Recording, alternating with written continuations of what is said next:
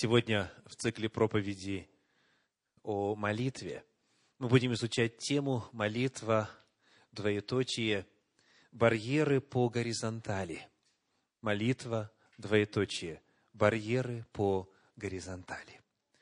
Бывает так, что человек молится Господу, молится день, два, месяц, год, второй, третий, а ответа нет – Бывает так, что человек со всей искренностью, слезно вопрошает Господа о Его воле, вопрошает о Его милости, просит о благословении, а Господь не отвечает на эту просьбу. И вот во время нашей предыдущей проповеди и сегодня мы открываем Священное Писание, Библию, Слово Божье, для того, чтобы увидеть и принять для себя некоторые из ответов в каждой проповеди свои. Ответов на вопрос, почему порою нет от Господа положительного, удовлетворительного ответа на наши молитвы. Мы изучали с вами тему молитва, двоеточие, барьеры по вертикали, изучая, что, согласно Библии, может препятствовать процессу облагодатствования нас от Бога свыше. И вот сегодня мы посмотрим на барьеры, которые существуют по горизонтали. Речь идет о взаимоотношениях между людьми, о взаимоотношениях в семьях, о взаимоотношениях с ближними, с друзьями, знакомыми, с любым человеком на земле, вот в этой горизонтальной плоскости. Итак, молитва, двоеточие, барьеры по горизонтали. Что может препятствовать Богу ответить положительно на наши просьбы. Приглашаю вас открыть Слово Божье, Евангелие, которое представлено еще у пророка Исаии. Его часто называют евангелистом Ветхого Завета. У пророка Исаии в 58 главе есть на нашу тему откровение от Господа свыше. Прочитаем первые четыре стиха. Исаии 58 глава, первые четыре стиха. «Взывай громко, не удерживайся, возвысь голос твой подобно трубе, и укажи народу моему на беззаконие его, и дому Яковлеву на грехи его. Они каждый день что делают? Ищут меня и хотят знать пути мои, как бы народ, поступающий праведно и не оставляющий законов Бога своего, они что делают? Вопрошают меня о судах правды, желают приближения к Богу. Они говорят, почему мы постимся, а ты не видишь, смиряем души свои, а ты не знаешь. И вот звучит Божий ответ.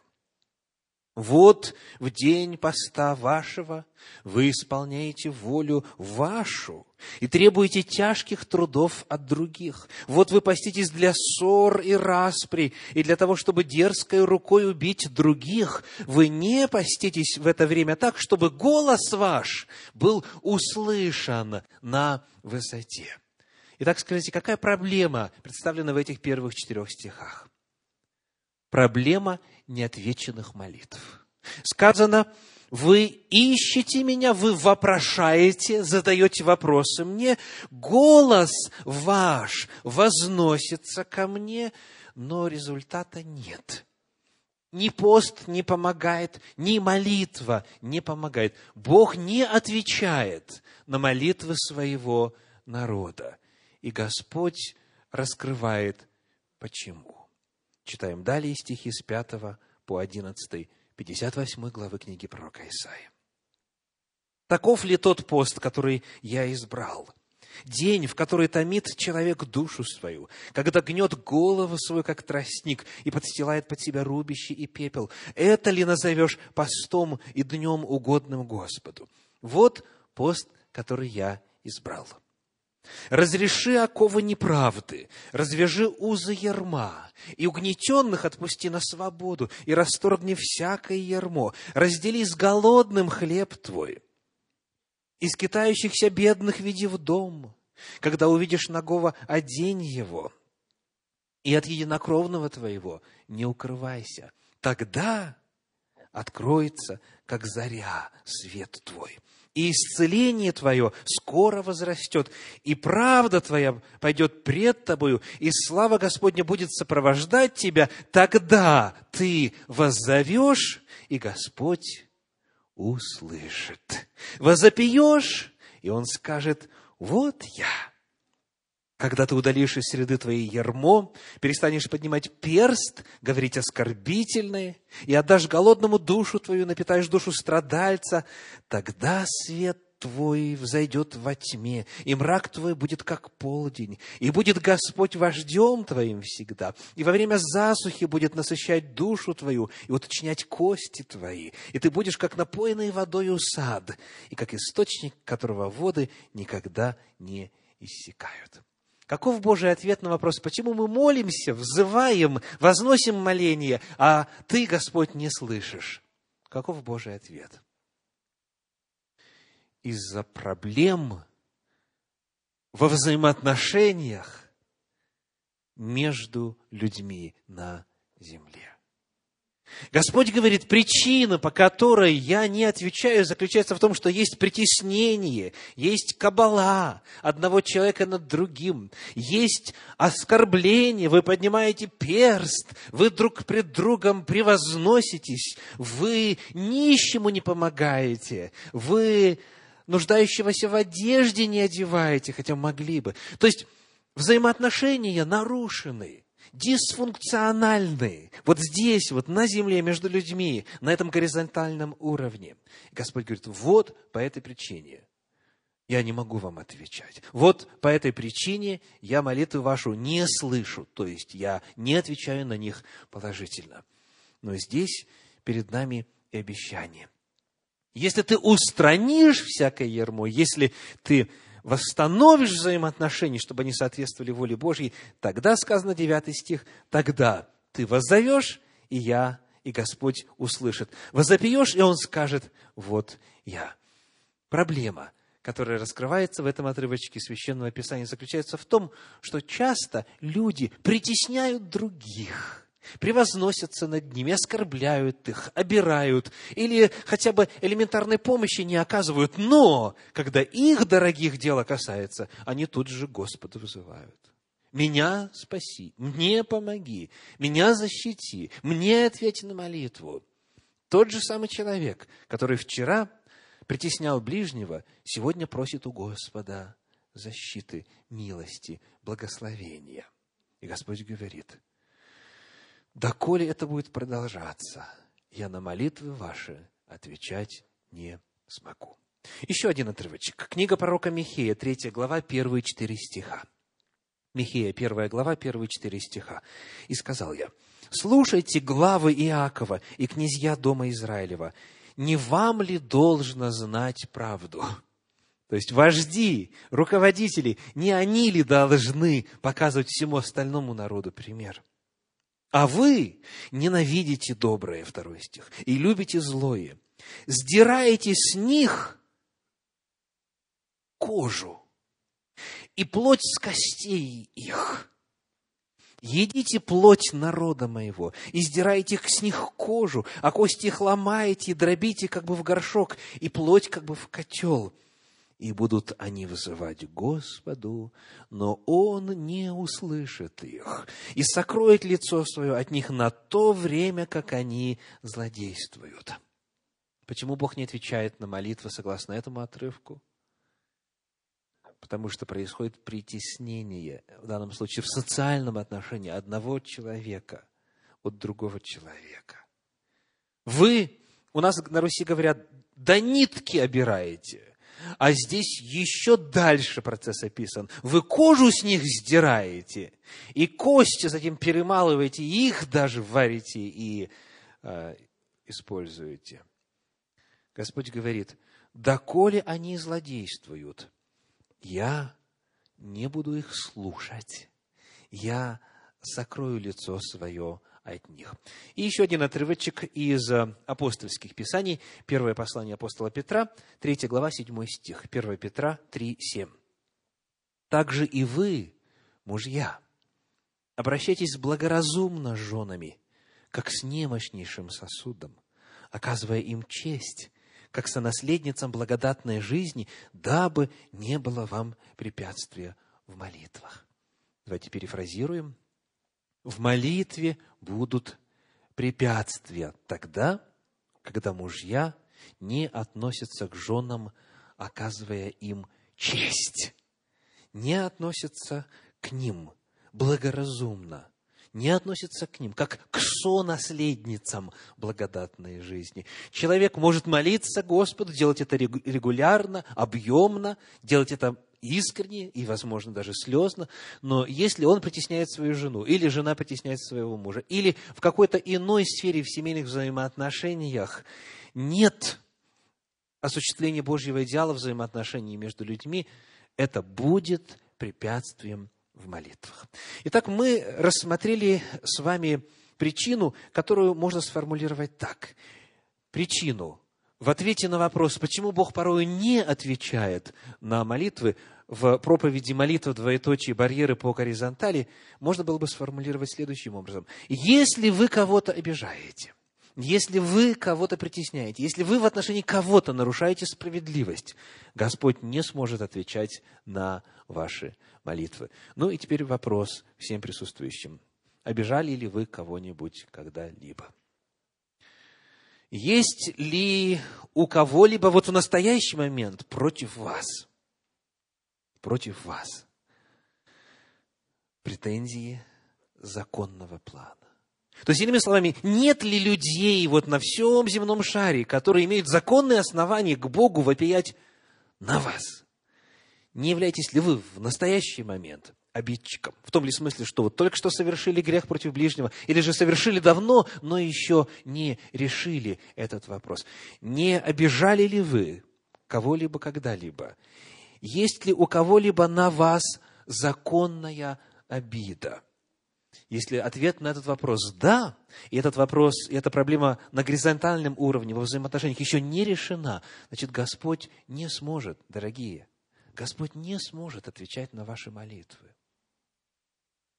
Означает ли это, что Он вас не любит? Вы все Его дети. Но существуют нерушимые законы духовного мира, которые Господь, Бог, никогда не нарушает.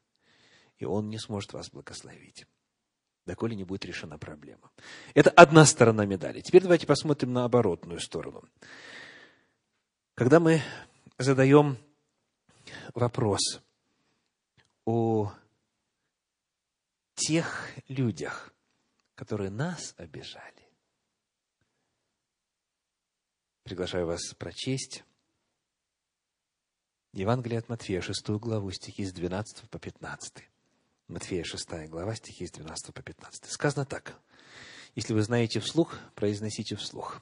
Знаете про себя, произносите про себя и прости нам долги наши, как и мы прощаем должникам нашим. И не веди нас в искушение, но избавь нас от лукавого. Ибо Твое есть царство и сила и слава во веки. Аминь. И дальше. После этой молитвы «Отче наш», после молитвы Господней сказано, «Ибо если вы будете прощать людям согрешение их, то простит и вам Отец ваш Небесный. А если не будете прощать людям согрешение их, то и Отец ваш не простит вам согрешений ваших. Оборотная сторона медали заключается в следующем. Теперь уже не вы обидчик, не вы притеснитель, а вы обижаемый, вы притесненный, вы обиженный, против вас, в отношении вас была несправедливость совершена. И Господь говорит, если вы это людям не простили, значит, Господь не сможет вас простить. И теперь, естественно, вопрос, а когда же следует прощать? Прощать обиды, нанесенные нам когда-либо кем-либо.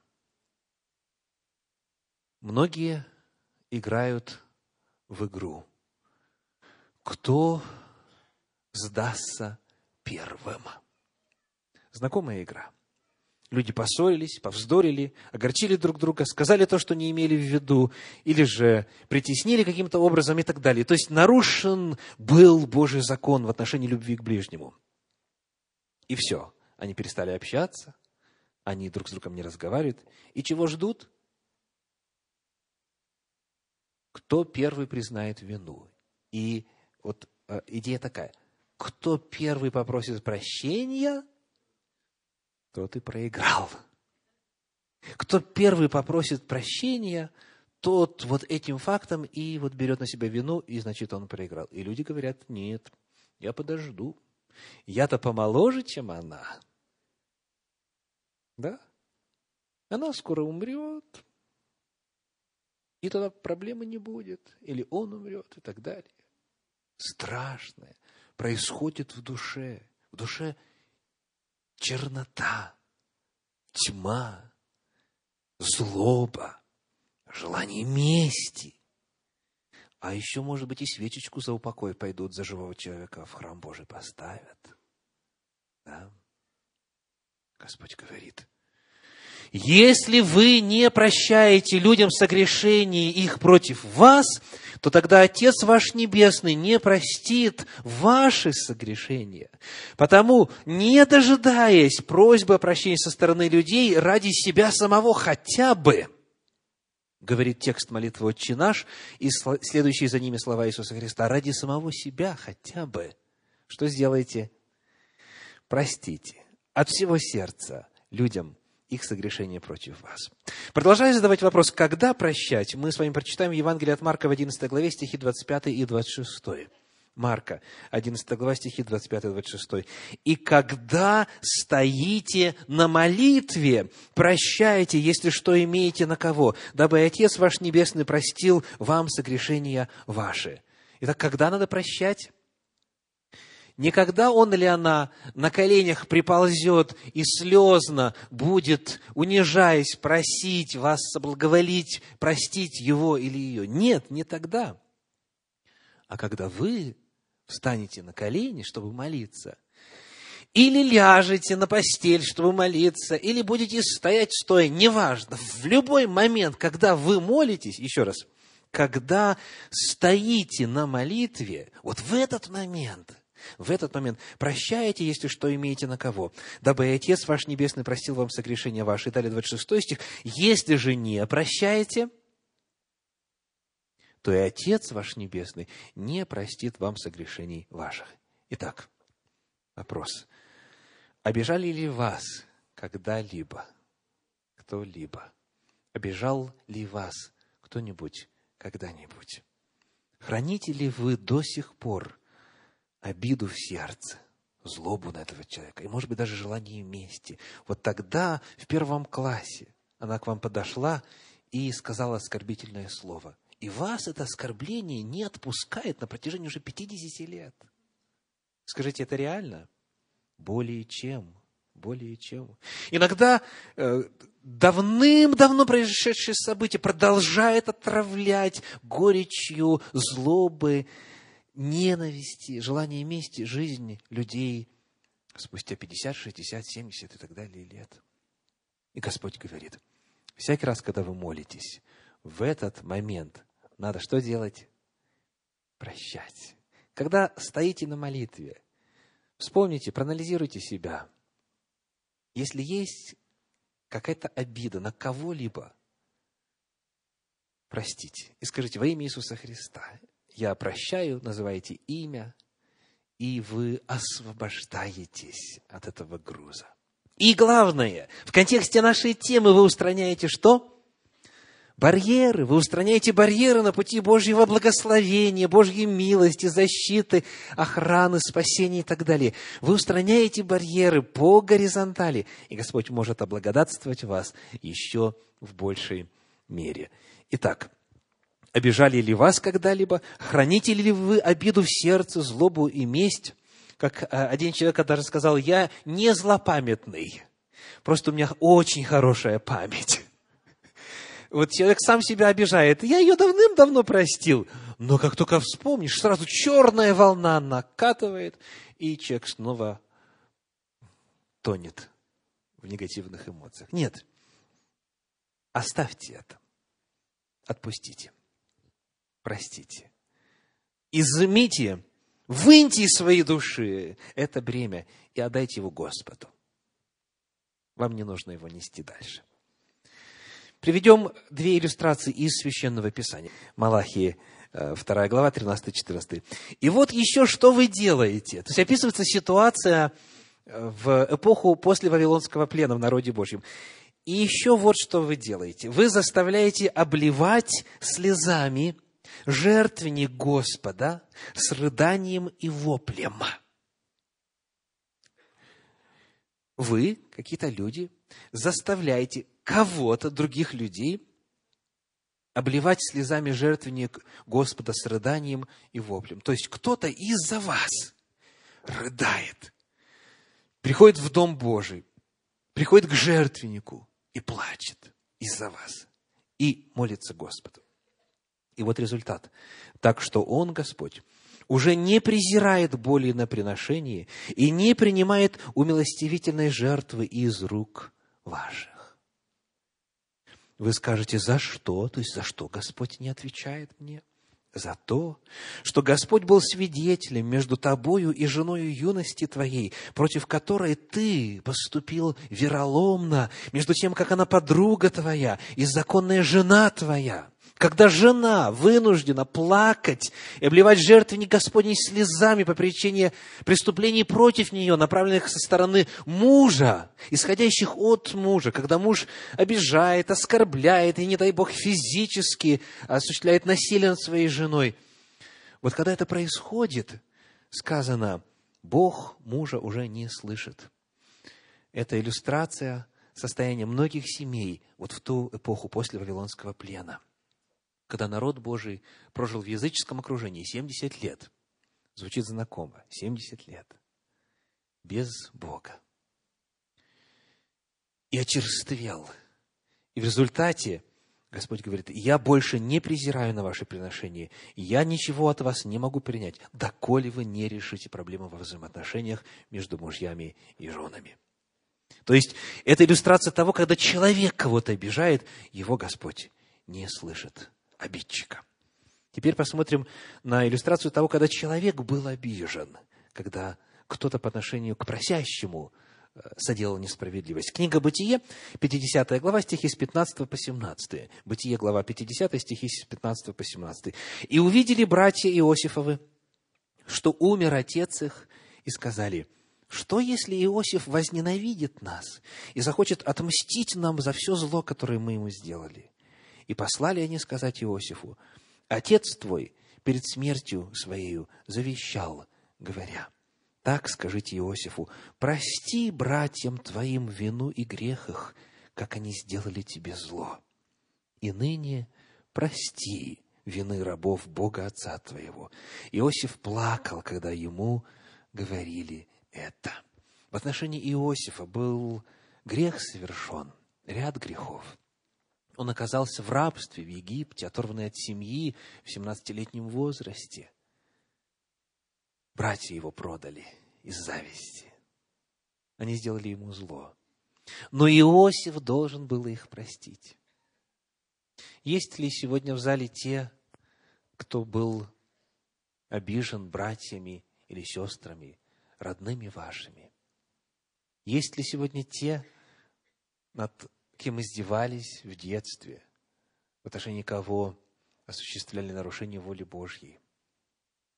Знаете, что у Господа для вас есть сила сделать то, к чему Господь призывает Иосифа, а именно прости братьям твоим вину их и грех их, как они сделали тебе зло. Простите братьям своим, сестрам своим.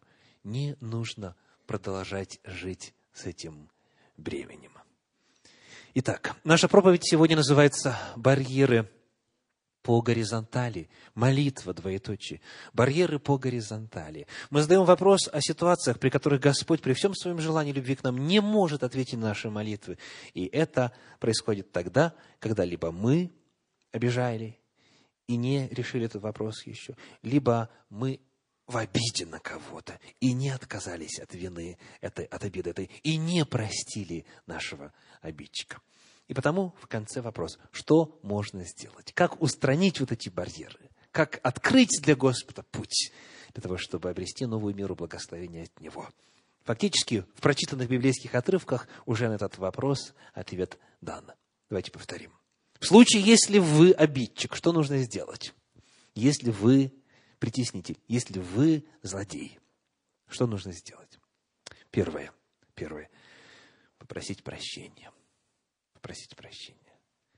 Если это возможно, сделайте это лично. Подойдите к человеку, признайтесь в своем преступлении, в своей вине. Бывает такое, что человек даже не подозревает, что вы против него согрешили. Бывает такое, что он не знает, кто ему тогда напакостил. И, конечно, это стыдно пойти и признать себя виновным. Но это нужно сделать. В Евангелии от Матфея сказано в 5 главе стихах с 23 по 24. Матфея 5 глава 23-24. Итак, если ты принесешь дар твой к жертвеннику, и там вспомнишь, что брат твой имеет что-нибудь против тебя – оставь, оставь там дар твой пред жертвенником, и пойди прежде примирись с братом твоим, и тогда приди и принеси дар твой.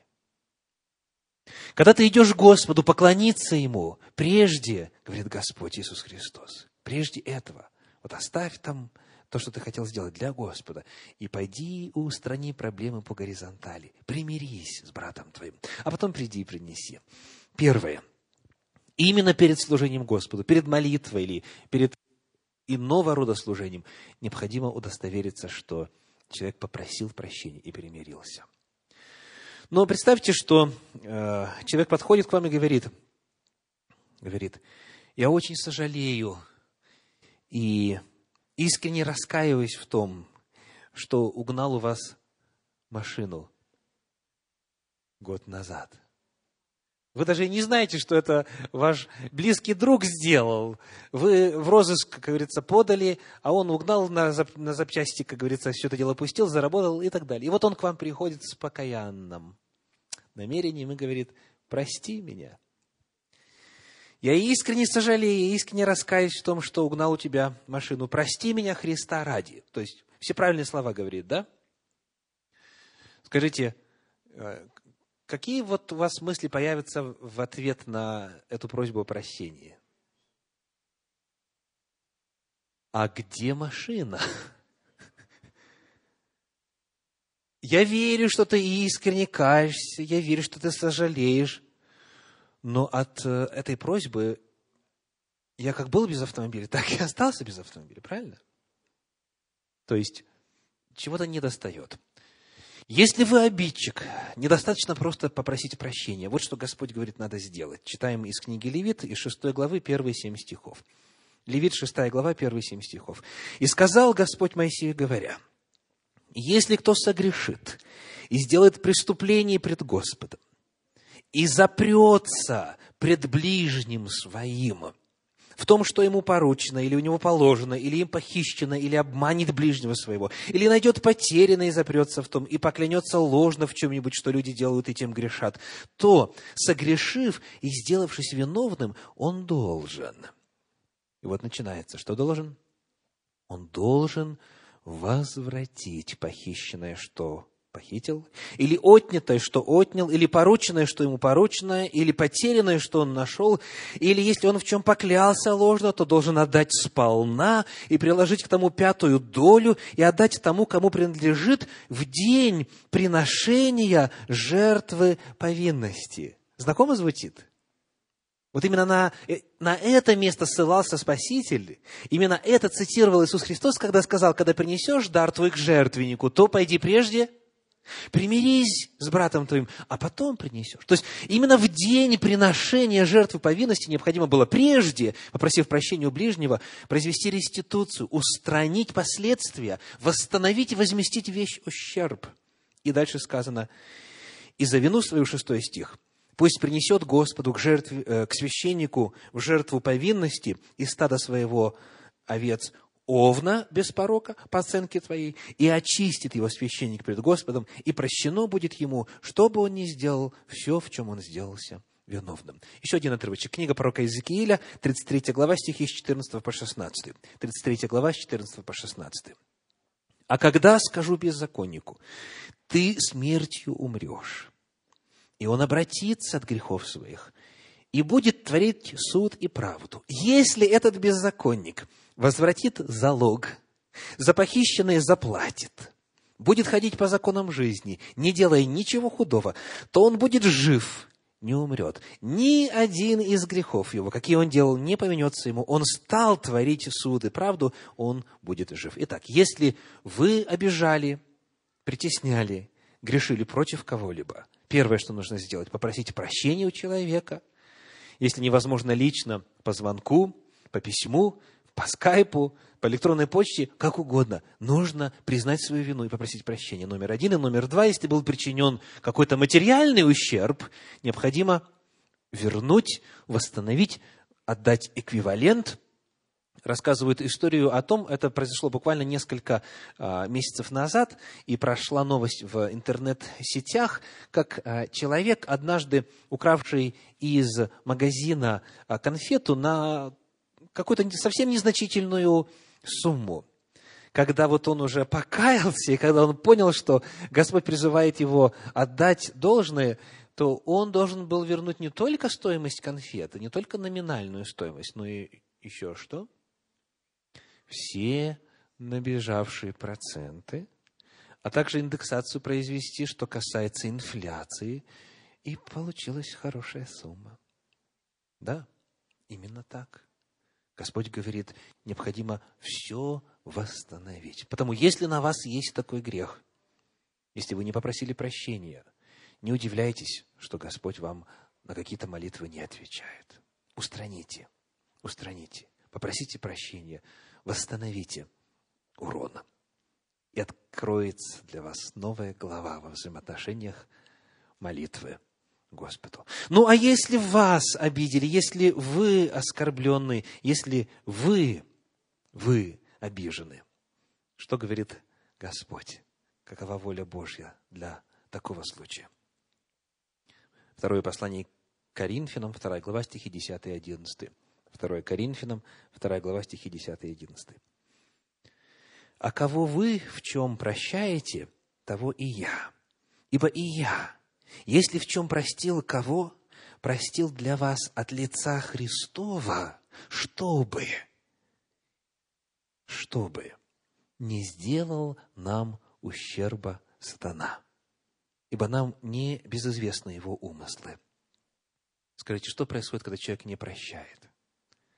Сатана причиняет ущерб. Прочитаем еще раз я простил от лица Христова, чтобы не сделал нам ущерба сатана. Если в сердце человека складывается и накапливается непрощение, обида, желание мести, злоба, горечь против кого-то, это дает сатане право приносить нам ущерб, причинять нам ущерб. Еще один стих – послание в Ефес, 4 глава, стихи 26-27. Еще один отрывок. Ефесянам, 4 глава, 26-27. «Гневаясь, не согрешайте, солнце да не зайдет во гневе вашем, и не давайте места дьяволу». Скажите, когда дьяволу дается место? Когда солнце заходит во гневе. Когда человек, ложась спать, именно накапливает обиду на следующий день, и потом еще на один, еще на один и так далее. То есть, когда вот это непрощение в сердце продолжает жить. Сказано еще раз, солнце да не зайдет во гневе вашем, и не давайте места дьяволу. К сожалению, Божьи возможности ограничиваются, а права дьявола, наоборот, увеличиваются тогда, когда человек в своем сердце хранит обиду. Потому что нужно сделать таковым? Простите Христа ради, отпустите этот грех.